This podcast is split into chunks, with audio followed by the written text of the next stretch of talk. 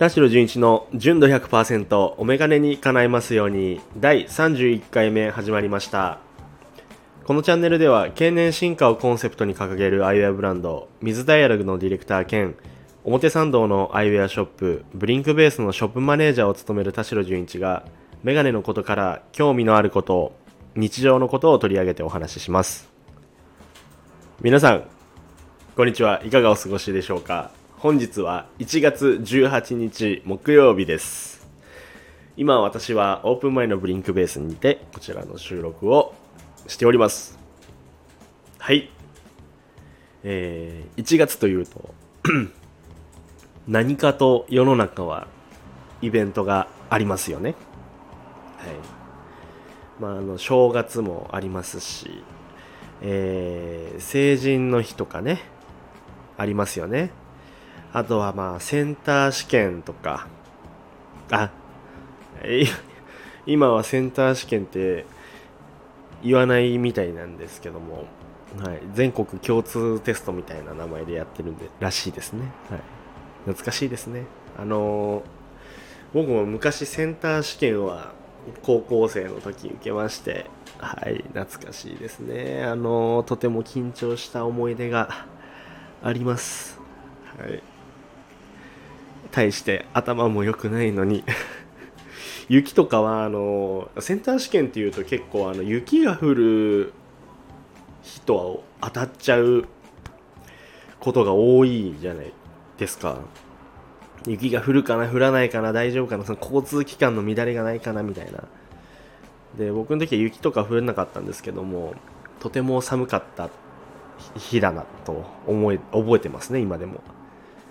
で僕はあの成蹊大吉祥寺かな？吉祥寺の成蹊大学まで行ってはい。懐かしいですね。結果はめちゃくちゃでしたけども、はい。まあ、その後ね無事一般入試みたいなので、はい、大学には入れたんですけども 今となってはいい思い出ですよ、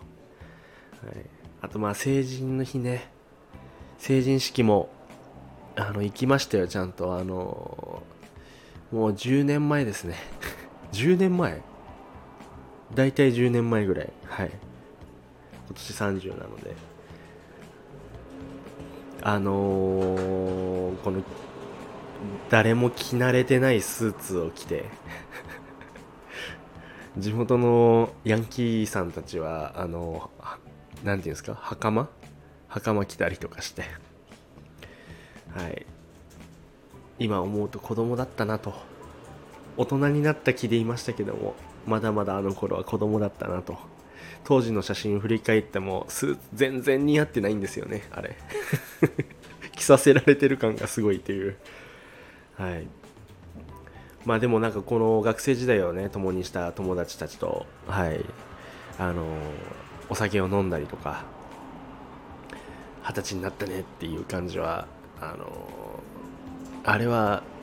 何にも変えられないこの喜びみたいなのはありましたけども、うん、あれからもう10年、はい、あっという間でございますけども。いやー早いですよね本当にね。まあとにかく、あの、受験生の皆さんは風邪をひかずに、あの、お体に気をつけて応援しておりますので、そしてあの成人を迎えた新成人の方おめでとうございます。あのお酒はほどほどにということで体壊してしまうので節度を持った大人なあのお酒の楽しみ方を学んでください。はい。というおじさんみたいな、えー、コメントからスタートしました。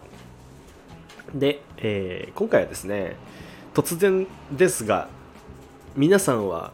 名詞域という言葉はご存知でしょうか、えー、おそらく多くの方が耳なじみのない言葉かと思いますがはい。えー、名詞域とは何ぞやと。近年ですねこの名詞域というワードがですね我々の私生活はい漢字で言うと、まあ、視力の死に生活と書きます。私生活。を豊かにする上でかなり重要視されておりますしまあ弊社もですね結構 名詞域というものの考え方を重要視しております。まあ、それはなぜなのかということを、まあ、お話しできたらなと思います。これまあ知ると知らないとでやっぱりなかなか変わるもんで、はい。皆さんが、えー、生きる上で、生活する上で非常に重要なこととなっております。で、さっきから名詞域と言っておりますが、名詞域とは何なのか。はい。簡単に言えばですね、見える範囲、奥行きのことを指します。はい。漢字はですね、名詞域とは、まあ、明るい視力の視に地域の域ですね。名詞域という。はい。我々ですね、まあ、裸眼の人もそうですけど、眼鏡かけた人も、コンタクトつけた人など、まあ、全員にですね、それぞれ必ず名詞域というものがあるんですね。持ってます、皆さん。で、はっきり見える奥行きの範囲の中で最も遠いところ見える遠いところのことを円点遠い点と言いまして見える範囲自分が見える範囲で一番近いところを近点っていうんですね。でこの円点と近点の間の範囲のことを名詞域というふうにあの言っております。まあ見たいものがこの中に収まれば見える状態ってことですね。要するに。もう本当ももっとめっちゃ簡単に言うとあの自分が今見える範囲のことを言います。遠くから近くまでの、はい、ただここからが重要です、はい、人間はですね円点という、まあ、遠くを見てる状態の時はリラックスしてる状態なんですね。はい。ただその円点という、まあ、最も見える遠くの位置から、えー、近いところを見るときそれよりも手前を見るときは我々はですね人間はですねあの目の中にある毛様体筋という、まあ、毛様筋とも言いますけどもという筋肉を緊張させてで、あのー、目の中にある水晶体というレンズみたいなものを膨らませて調節という働きをしてくれてるんですよね。でその調節をして近くを見てるというわけなんですよ。はい、つまり遠くから近くを見る。調節をして近くを見続けるということは要するに筋肉筋肉を使ってる状態なんですね。ちょっと声が裏返っちゃってすいません、はい、しかもですねあの人間の目っていうのはそれを自動で行う、まあ、自動ってもちろん自動じゃない人力なんですけどもあの無意識に行うのでまあ、ほぼほぼカメラでいうオートフォーカスみたいな状態なんですよ。はい、見たいところに勝手にこうピントが合うような状態になるんですね。筋肉がこうパッと働いて。なのでスマホを見すぎたりとかお仕事でやむを得ず PC 作業が多い方など。まあ現代人は全員全員ですね。全員常に目が疲れやすいような環境、まあ、筋肉を使ってるわけです。何を見るにもその近い作業が多いのでそういう環境で過ごしているわけなんですね。でかつ、まあ、ほとんどの方が遠くを見えやすい状態で過ごしているので疲れやすいわけですよ。それから手前に引っ張ってきてる状態なので。でなのでねこの裸眼で目がいいから眼鏡がいらないみたいな時代はね申し訳ないんですけども終わってしまったんですよ。はい。むしろ遠くが見えやすい人が苦労している時代なので今。はい。少し禁止を持ってるっていうぐらいの人が実は優位な時代なんですよね。だからこのちょっとねこの昔と違うっていうか健康診断とかで視力があの良ければいいというわけではない。あれは遠くを見るどれだけ見えてるかっていうような検査なのであのー、今の時代で言うと近くをどれだけ快適に見るかっていうのがより重要なわけですよね。なのでこの名詞域という考えがかなり重要になってくるんですよ。まあそのあのー近くを見るときっていういう近くを見るときにこの働く筋肉っていうのも調節するときにねおよそこう二十歳ぐらいがピークとされてるわけですよ。新成人の皆さん。はい。なのでガンガン近場を見るデスクワーカーの方とかそれぞれのその、まあ、用途専用のメガネがやっぱあった方がいいわけなんですよね。はい。だからこのデスクワークだけのメガネにしてしまうと遠くがぼやけちゃいますし。はい、遠くが見えやすいものにしてると視覚はすごく負担がかかりますし、まもちろんそういうのでいろいろこう対応できるレンズも1個にまとめられるようなレンズもあるんですけども、まあ、そういう細かい話はちょっとおいおい別の回でさせていただきます。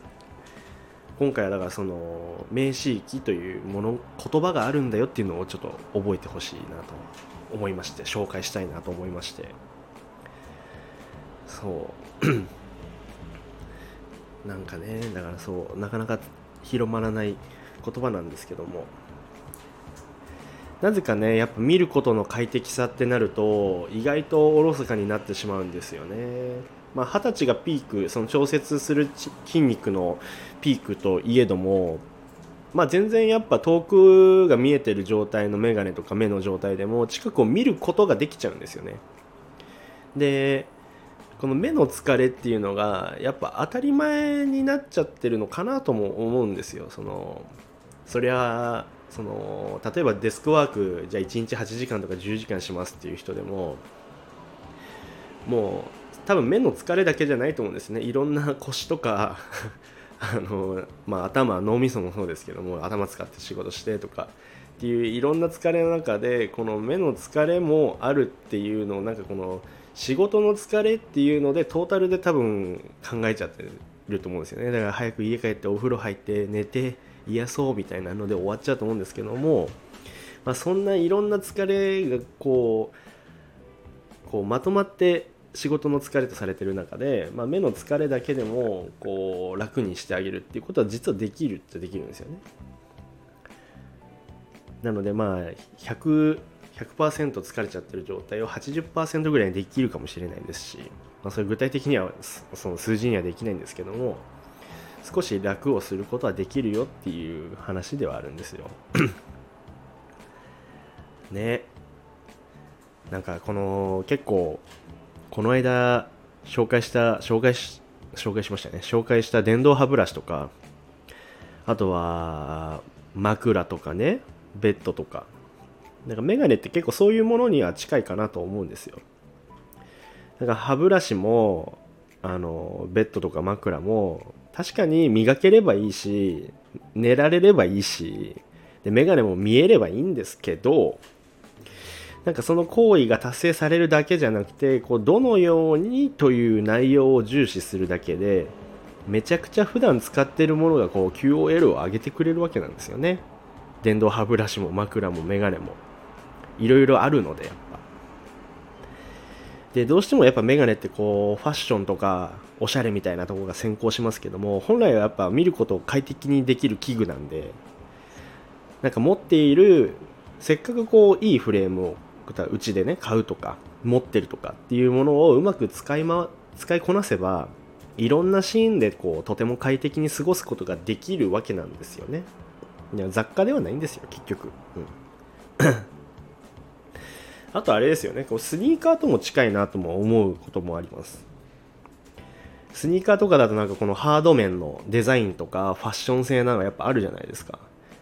ただ、どのメーカーもどうしたら疲れにくいかとか、どうしたら歩きやすいかとか、走りやすいかとかっていう機能面も試行錯誤してあの作ってるじゃないですか。で、それの恩恵を知らず知らずのうちに受けてると。メガネもやっぱフレームのデザイン性がありながらこうフレームの構造だったりとか、まあ、レンズの度数とか設計などそういう機能面でその人の生活をサポートすることができるので、まあ、スニーカーにも似てるなというふうには思います、うん、まあね僕もメガネ屋になるまでそんなこと意識したこともなかったですよ。あの正直な話。フレームの見た目が良ければいいと。無事に見えてこう生活できればいいくらいにしか思ってなかったんですけどもやはりまあ用途に即したね度数レンズで過ごすとですねめちゃくちゃ快適なんですよね。この実感したのでそれを。そうなんですよね。なのでそれを実感してほしい。だただまあレンズのその見え方の快適かどうかって、まあ、何でもそうですけど例えば、まあ、フレームとかだと店頭で試してこれが自分に似合うかどうかとか欲しいかどうかってすぐこうパッと分かりますけどレンズってどうしてもじゃあ度数を測って日常生活で試してみないと実感できないのでなかなかこう想像がつきにくいというかどのぐらい楽になるのかとか快適になるのかっていうのが分かりにくいので、うん、でかつレンズもそんなに安いわけじゃないじゃないですかうちとかだと。だからちょっと投資みたいな感じには先行投資みたいな感じにはなっちゃうんですけども。でもねちゃんとそういう、まあ、測定の度数とかあとはレンズの設計も踏まえた上でのやっぱそのぐらいの金額にはなってるので確かに快適にはなるんですけども。もちろんその後のねアフターサポートとかもありますし。だからまあこういうのってねあと知る機会も少ないと思うんですよねやっぱりうんそうですねなのでこういうふうにこういろいろ名刺域だったりとかじゃあなんで目が疲れるのかとかっていうことを紹介しながら認知してもらうっていうことがやっぱ必要だなと思います。うん。そういうふうにしてるメガネ屋さんも多くないですしね。どうしてもやっぱこのなんかフレームのデザインとかやっぱそういう方にそれも面白いんですけどね。やっぱそれと同じぐらいレンズも面白いというか目のことも面白いというかはい。興味深い内容ではあるんで。まあとりあえず認知してもらうっていうことは必要だなと思いますから、はい、頑張りますけど、はい、で今回は具体的なあの数字のお話は特にしてませんが、まあ、視力がこう出る出ないではなくその人自身がこう持っている視力っていうものをどのように名刺域内で発揮するということが、まあ、現代の生活には重要だよということを知ってもらえたら非常に嬉しいです。でまたあの、はい、具体的な話は別の回を設けてお届けできたらと思いますし、あの待ちきれないという方はぜひお店にて、あのまあ、実際にね試すこともできるんでその疑似的に楽しあの試すこともできるのでぜひよかったら遊び来てください。ぜひお楽しみにしててください。今日はレンズの名刺域のお話でございました。はい。そして、えー、リスナーの方々のメガネにまつわることからそうじゃないことまでレターを募集しておりますので、ぜひともお気軽に送ってください。レターはスタンド FM のプロフィール欄からチェックして送ってください。もしくは私のインスタグラムの DM からも受け付けております。そして、田代純一の純度100%はスタンド FM のみでなく、Apple Podcast、Spotify、Amazon Music、Google Podcast でもお聞きいただけますので、ぜひそちらでもチェックしてください。田代純一がお届けします。田代純一の純度100%お眼鏡に叶いますように、そろそろお時間になりました。次回もまた皆様のお眼鏡に叶いますようにお届けしていきます。バイバイ。